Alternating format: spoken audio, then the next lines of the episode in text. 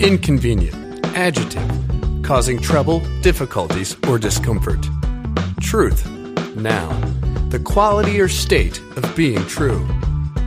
When something causes us trouble, gives us difficulty, or produces discomfort, we avoid it. But what happens when we can't? What happens when those things come from our relationship with God? What happens when those things that are so inconvenient are also unavoidably true? This summer, we take a look at truths that we'd rather avoid truths about human dignity, sexuality, relationships, our work, and our money. This summer, we explore inconvenient truths.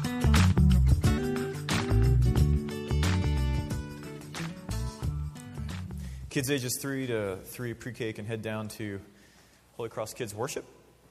The rest of you go ahead and open your Bibles to Hebrews uh, chapter 13. Like always, if you don't have a Bible with you, the text in your order of worship, the passage we're going to be looking at. Um, or if you don't own a Bible, there are a few on the back table. We would love to, to put one of those in your hands. Just go grab one. They're literally just on the Connect table back there. Grab one. That's our gift to you. Uh, but have, have the scripture in front of you. We, Christians are a people who order their lives around God's Word, not around our notions of what is and what is not, but around God's Word. God speaks into our lives, and so it's important for us to attend to it.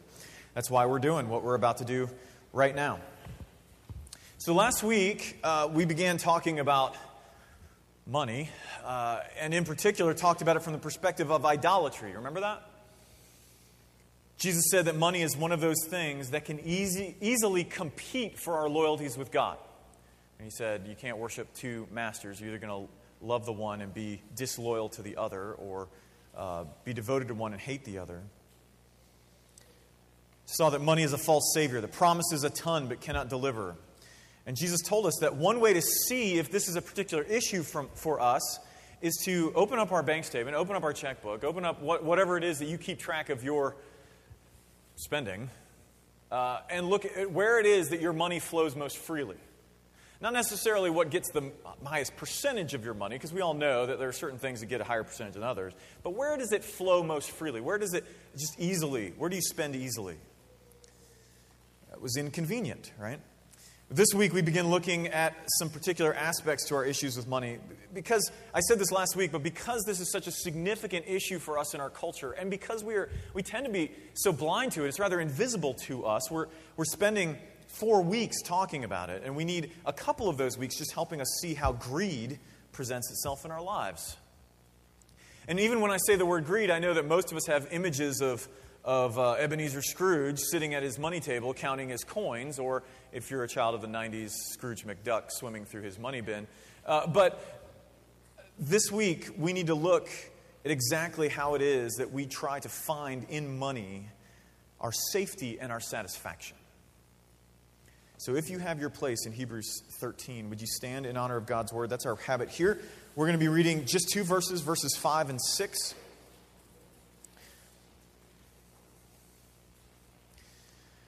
This is God's word for us this morning. Keep your life free from the love of money. Be content with what you have, for he has said, I will never leave you nor forsake you. And so we can confidently say, The Lord is my helper, I will not fear, for what can man do to me? This is God's word given so that we might flourish. Would you pray with me? Father, as we come into this time, you know, Lord, you know that our eyes are veiled when it comes to our issues with money. And you know that uh, because of this, we get really uncomfortable when people talk about it. Uh, we tend to think that, especially if a preacher starts talking about it, he must be out for our money. Um, Lord, I pray that you would press past all of those things, all of those biases we bring into this room, and that instead you would uh, preach your gospel to us so that we would flourish finding in you our safety, finding in you our satisfaction, our contentment. Because you are the one we were made to find those things in. So, Lord, would you demolish every idol in our hearts this morning, even now? And for those here in this, in this room for whom this is all new and Jesus is an idea, a, a seemingly good dude who, who said some weird things in a desert, I pray that you would give faith because you are a great gift giver. So, Lord, we ask all this in Christ's name. Amen. Do you have a seat? when I was a kid, I used to play this game. Well, it wasn't exactly a game, it was more like a daydreaming exercise. Um, every night before I go to bed, I would lay in bed and I would quote unquote pray. Now, when I was little, God, you know, I, I, I, wasn't raised in this. I didn't, you know, I became a Christian later in life. So uh, when I was a kid, God was like um, Aladdin's genie to me, right? And so that, that was how my prayers used to go. I would, I would, um, I would basically ask if God, what, what it would be like if God were to give me some wishes, right? And it was always the same, night after night. Um, it would generally start with a wish for more wishes, right? Because this was before Aladdin, in which we were told by Robin Williams that that's out. You're not allowed to wish for more wishes. So you'd wish for more wishes. My second wish was always for the affections of young Kimberly Edenton, um, third grade crush. I have no idea what's become of her, uh, and it doesn't matter. Um, and, then, and then basically what started after that was the stuff. I would imagine what I would do with a million dollars, which in the late 80s was a lot of money. Today is, you know, not as much. But I would imagine what I would do with a, million dollars. I would think of the stuff I would buy and the things I would do. I would think through who would want to be my friend and who I would exclude from that. It was great. Of course, that was a childish thing, right? We would never do anything like that anymore. Not, nothing like that ever happens when we pass by the billboard that gives you the Powerball jackpot for the month. 349 million. And you look at it and you think, ah, it's so much money. And then suddenly your mind starts wandering to all that you could do with $349 million. The driving force behind all of this for me was the belief that I could be satisfied with enough money and stuff. Ever feel that way? And if I just had enough, if I just had a little more, actually, it's, it's always just a little bit more. If I just had a little bit more, I could rest. I could, I could relax, I could be satisfied. My guess is that everyone in here feels that way. I mean, we have an entire industry, don't we, that encourages us, pulls at us, yells at us, in fact, to think this way as we see images and videos of people finally living the good life because they've bought their product. But this passage, though, gives us another option, one that rests in God. So we're going to look at this passage in two ways this morning. Um, very simply, and there's an outline in your bulletin that's helpful. We're going to look at two questions and two truths. Really easy. Two questions and two truths. Now, let's get started with that. These verses happen towards the end of the letter of the Hebrews. If you've never read Hebrews, uh, the letter of the Hebrews is like a 13 chapter trek through the Old Testament. And what the writer is trying to do throughout the entire time is to point out all of these things that were in the Old Testament. He say, these are really good, but Jesus is better. These are really good, but Jesus actually fulfills these things. And these two verses, in fact, highlight for us two questions. I said two questions that all of us ask. Some of us, my guess is most of us, look to money to answer them, but they aren't born from money. Say. But before we get to that, let's look at the questions themselves. Look at verse 5. Our writer says, Keep your life free from the love of money and be content with what you have. Now let's stop there. Now, there are two, uh, more or less, commands in this passage. Two, two more or less commands in these two verses. The first is to keep your life free from the love of money. That's a, that's a negative command. That's like stop doing something uh, or, or keep yourself from doing something. Get rid of this. The word itself, the ESV translates it, love of money. That's a, that's a good translation. Some of our translations will say, keep your life free from, from greed.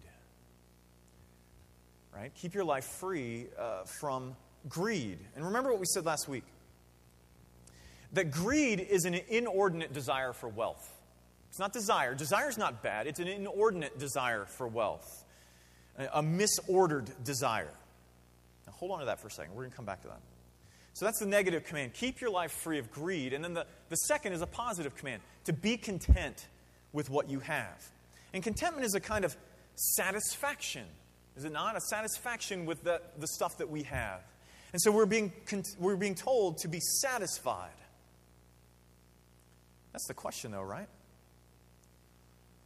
These things, in the negative and positive form, highlight for us a question that we often seek to answer with our money or stuff Will I be satisfied?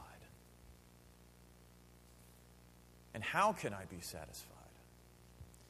Now, the temptation, whenever you come into a worship service like this, is to think that what we do in this place, we talk about Christian things. Right? We're just in Christian stuff. But here's what goes on with that question. That question, will I be satisfied? That's not a Christian question. That's a human question. That's a question that seems to be born into us. We all ask that. We all wonder if we can be satisfied, no matter whether Christian or not. Not everyone in this room is. So we all ask, can I be satisfied? You know, it's not as if the Rolling Stones invented the cry that they can't get satisfaction. They were simply giving voice to something that was seemingly in our own hearts. When you put these two commands together, you see that our author seems to think that we often seem to answer that question what will satisfy me? How will I be satisfied with money? And this is where the notion of greed comes in. That notion of misordered desire that I told you to hold on to for a second. Our desire for money arises, comes out of the place, uh, and, and comes, in, in fact, not just out of a place of emptiness in us, but become, because of that hole becomes out of place itself. And contentment is difficult to find because of the fact that we can't seem to find satisfaction, but are convinced that we can find it through material wealth. That's the first question. The second question that we ask is more inferred from verse 6. Look there now. The writer says, So we confidently say, and you heard Jeremy pray this earlier, that we confidently say, The Lord is my helper. I will not fear. What can man do to me? Now, that's a quote from Psalm 118, if you're, if you're curious about that. Psalms are kind of this, this uh, poetic prayer book, song book in the middle of your Bibles in the Old Testament. It's from Psalm 118, verse 6. But the, point here is how this verse is being used. We are told, I will not fear for what can man do? What can he do to me? Do you hear the underlying question? It's simply this Will I be safe? Will I be safe? Will, will I be secure? And this is another human question, an especially American human question. Think about it. We live in a society now where safety is king. We are, we're living in the craziness that outlaws sledding because of the potential that some child will get hurt. You can no longer sled down a hill in certain cities because someone might get hurt. We want a riskless world, a safe world, and most of us believe that enough money can actually do that. It can actually keep us safe. We believe that money will keep the chaos away, keep problems from being problems because we can pay enough to make it go away. That is like the cardinal truth of American culture. And it is so much a part of who we are that as I'm saying this, some of you are wondering, well, how exactly would you fight that? Well, how would you argue against that? Right? It's kind of like uh, there's a story that um, Michael Jordan told uh, during his Hall of Fame speech, in which he came off the court once and one of his coaches leaned over to him and said, uh, Hey, Michael, there's no I in team. And he said, I know, but there is in win. Right? And it's the same way. We think, I, we hear money can't buy happiness or money can't make life worth living, and we're like, yeah, but it can make it a lot easier, and I'd like to try. Will I be satisfied? Will I be safe? Where do you go to answer those questions? Because those are real questions. Those are human questions, and we need to ask ourselves where, where do we go for those things? We all know that we feel the need for satisfaction. We all know that we feel the world isn't particularly safe, so what do you turn to to deal with that? If you find yourself thinking, man, if I just had a little bit more money, if I could just get a little bit of margin in my life financially, I could, I could rest. I could I wouldn't be so stressed. I wouldn't be so concerned about the future if I just had a little more money. Or I'll be only be happy if I can get a slightly better lifestyle. How about this one? I just need this one thing, this one last thing. I can't afford it yet, but once I can, then I will be done. I will be accomplished. I'll stop working so much as so, so I'll, I'll stop working so much once I get this raise. And then there's the panic that comes for those of us who are of the more middle class bent, the panic that comes when we watch our savings account start to go like this. Or maybe it's depending on where you're at in life. If any of these are part of your life, then I'm here to tell you there's a problem. Listen, I'm not denying that money does give you advantages. I'm not arguing that having extra money in the account wouldn't help in case things fell off the rails. What I'm arguing is this when will you know that you have enough? Think about it. For most of us, uh, thinking about our finances and money is a lot like um, dealing with a weight problem by buying a bigger belt. Right? It's like dealing with our hoarding problem by buying a bigger house. We think we just need a little bit more space, we just need a little more room to, and then we fill it. So, how much is enough? How much money is enough for you to feel satisfied? How much is enough for you to feel safe? See, the problem is that you and I have never been satisfied by stuff, have we? At least not for long. If you've lived long enough, you've made those declarations. If I can just get this, and then you get this. It's never quite what you expected. As a matter of fact, I would think everyone in this room is probably about old enough to get that because we've all been through Christmas, have we not?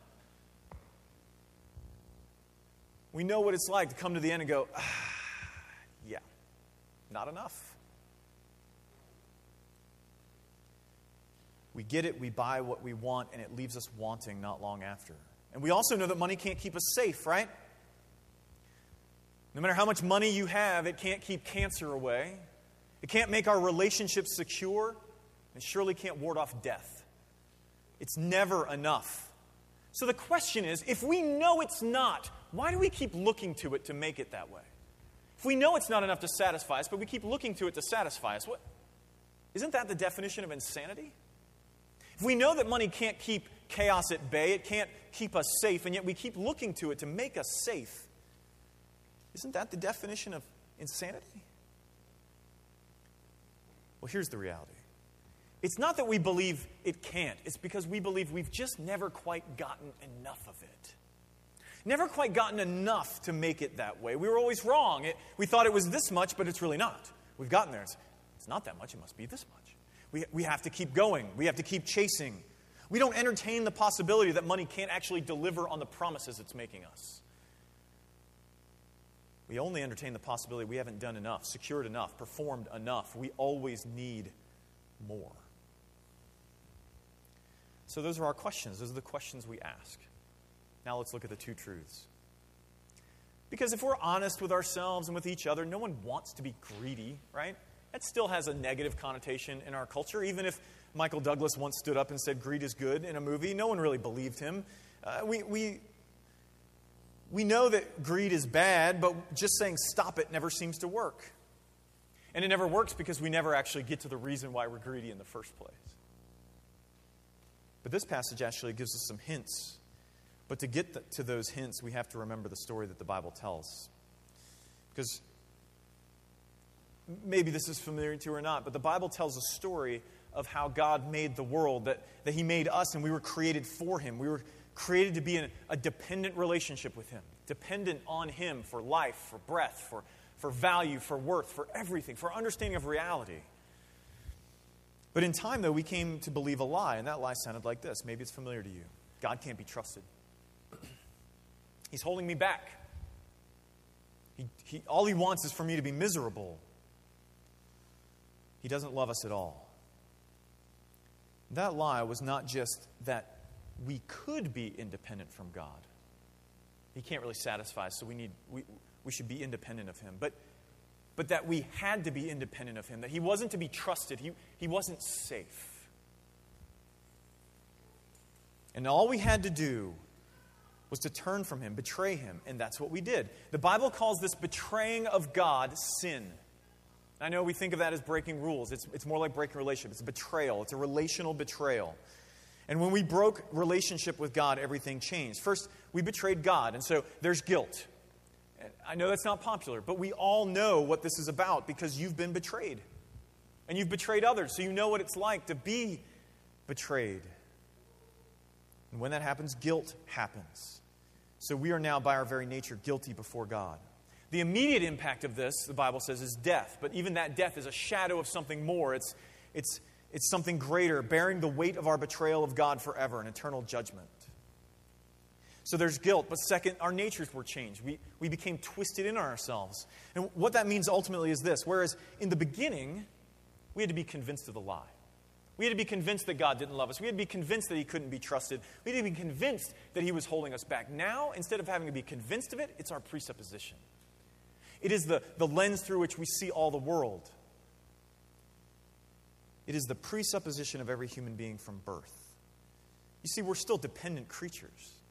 But now every aspect of our being seeks to be dependent on anything but God. But lastly, we were alienated from God. And think about that for a minute. If, if we were created for God, created to be dependent on Him, created to find our satisfaction in Him, what happens when we are alienated and separated from the one we were made to find satisfaction in? What happens? Simply this we can't be satisfied.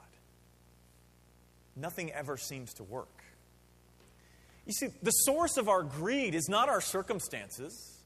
It's not even our upbringing. It's not our socioeconomic bracket. The source of our greed is a broken relationship with God. The source of our greed is not because we don't have enough, it is because there's never enough for us. We are looking in the wrong place to be satisfied. Greed is an inordinate desire. It is a misordered love because we were made for God to be our first love and for everything else to line up underneath. And when it, when it doesn't, when we take what is good and make it ultimate, everything skews. If you have a hole that is big enough to drive a truck through, you cannot fill it with a thumbtack. Ever. Of course, money can't satisfy us. It's a thumbtack.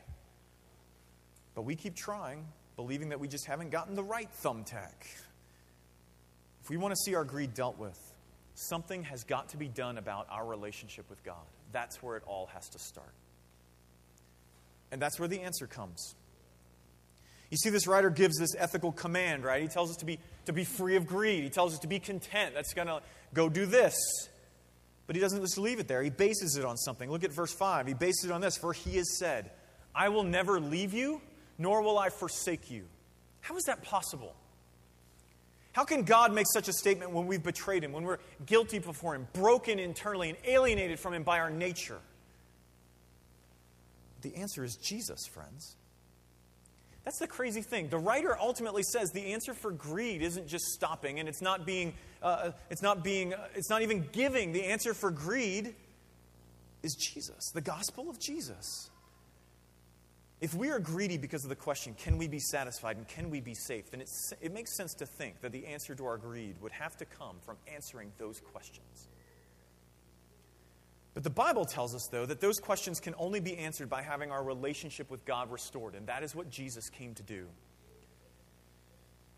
Jesus lived perfectly, he died sacrificially, and he rose victoriously to reconcile us to God. He came to restore us to God. So, how is it that God can say, I will never leave you, I will never forsake you, it is because this is what he says to all who place their faith in Jesus. We can say, The Lord is my helper. That, uh, that word doesn't just mean like, it means life giver. The Lord is my, my helper, our life giver, when we, when we place our faith in Christ. And when we do so, when we place our faith in Him, His perfect life becomes our perfect life. His death for sin becomes our death for sin. In other words, our relationship with God is made right we are made right, not because of what we do, but because of what Jesus has done. This is why God can promise something so scandalous as I will never leave you and forsake you when you and I are so fickle.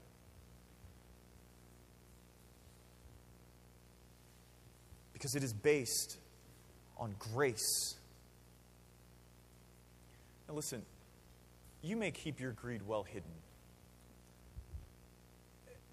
You may even be able to claim it isn't greed, but, but responsibility, right? Just being responsible. I'm investing in the future. It may not look like the person who's hustling on the street to get rich or die trying, but it is still greed. We need God's grace in Jesus, all of us.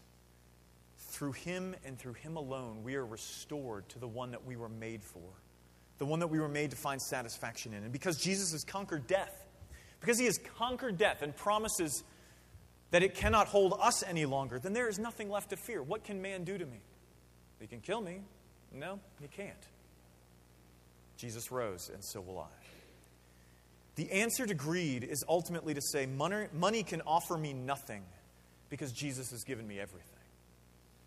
It is to expose the lie that money can, the, the lie that money can actually satisfy us or, or stuff can satisfy us because we know that our true contentment, our true satisfaction is in Christ. And that allows us to move towards contentment. I say it this way because true contentment is based on the gospel. That is not to say that something like contentment isn't possible apart from the gospel of Jesus, that, that it's not possible to be content unless you're a Christian. That's, the, there's, a, there's something like that, but only that true contentment is possible through the gospel. Here's why. Contentment is, as the, the Puritan John Owen said, the gracious disposition of mind arising solely from trust in and satisfaction with God alone. You catch that? Trust in God alone. In other words, knowing that He alone saves, not our stuff. Satisfaction in God alone, knowing that we were made for Him and our hearts will forever be restless apart from Him. Let me be a little clearer. Uh, contentment, what is being commanded here, is not the same thing as being okay with what you don't have. It's not the same thing. Uh, you see, some of us could, could have that. We could be okay with what we don't have, not because we, we are trusting in God alone or finding satisfaction in God alone, but simply because we've been resigned to having little. Or because we are simply psychologically easygoing, perhaps even pathologically so, and don't care enough about anything. That's not the same as contentment. Contentment isn't being, listen to me, contentment isn't being okay with what you don't have. Contentment is knowing that you have more than you could have ever dreamed. It's not being okay with what you don't have, it's realizing that you have more than you could have ever dreamed. And so, the cure for the love of money is to know that God will never leave you or forsake you. In other words, the cure for the love of money is to know that you are rich in God. You can't lose Him. Imagine that. The, the God who created the universe, who keeps it all running and spinning on his axis by his power, the same God, that same God has rescued you, has given himself to you, and promises to always remain with you in Christ. See, the problem with, with greed and the problem with my little nightly childhood dreaming exercise was not that I was wishing for too much, it's that I was wishing for far too little. So long as you live under the lie that your satisfaction and safety are just one paycheck or one lottery check away, you will constantly find yourself feverishly searching for more because it will never be enough. But if you place your faith in Jesus, if you look to Him to make you right before God, to reconcile you to the God you were made for, and all of that by grace, not by your performance, but all freely given, then money can return to where it was meant to be the security of the gospel, God declaring upon you, I will never leave you, nor will I forsake you, allows us to use money instead of being used by it. So let me conclude with this question How much is enough? Wrestle through that this week. How much is enough to make you feel satisfied?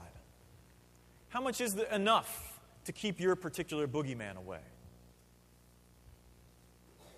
How much is enough in your personal finances? How much is enough in your business? How much is enough in your ministry? Our bar is too low, friends. The infinite, eternal God offers you himself, and you settle for Benjamin Franklin. Not even the real Benjamin Franklin, his picture in green.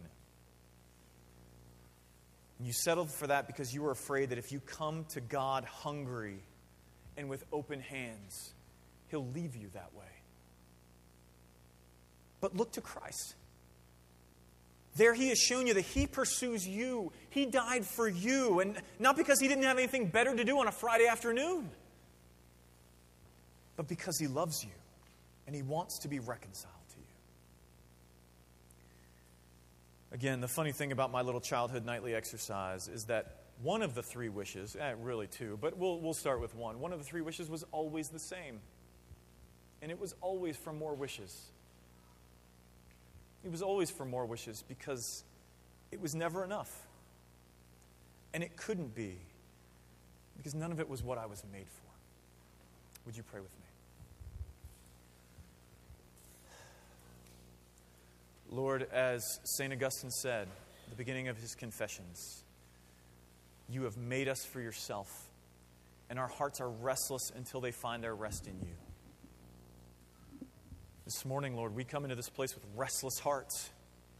And some of us right now, even right now, are arguing. They're fighting. We're fighting inside of ourselves. We're going, no, no, no. That, that may be true, but, but, but for me, I just need a little more.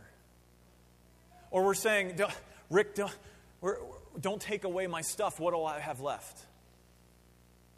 Lord, I pray that in all of our hearts right now, you would show us an image of yourself, that you would press on us your glory, your love, your peace. Would you, would you pierce our hearts with the gospel this morning so that we can say, You can take my stuff because the Lord will never leave me or forsake me. You can take my stuff because the Lord is my helper. What will I fear? For what can man do to me? If that's going to happen in us, Lord, you have to do it. And so I pray that you would, that you would actively do it now. For your glory, for our good, and so that the world might look and see something truly amazing. A people freed to, to use what is good instead of to serve what they have thought was ultimate. We ask all these things in Christ's name.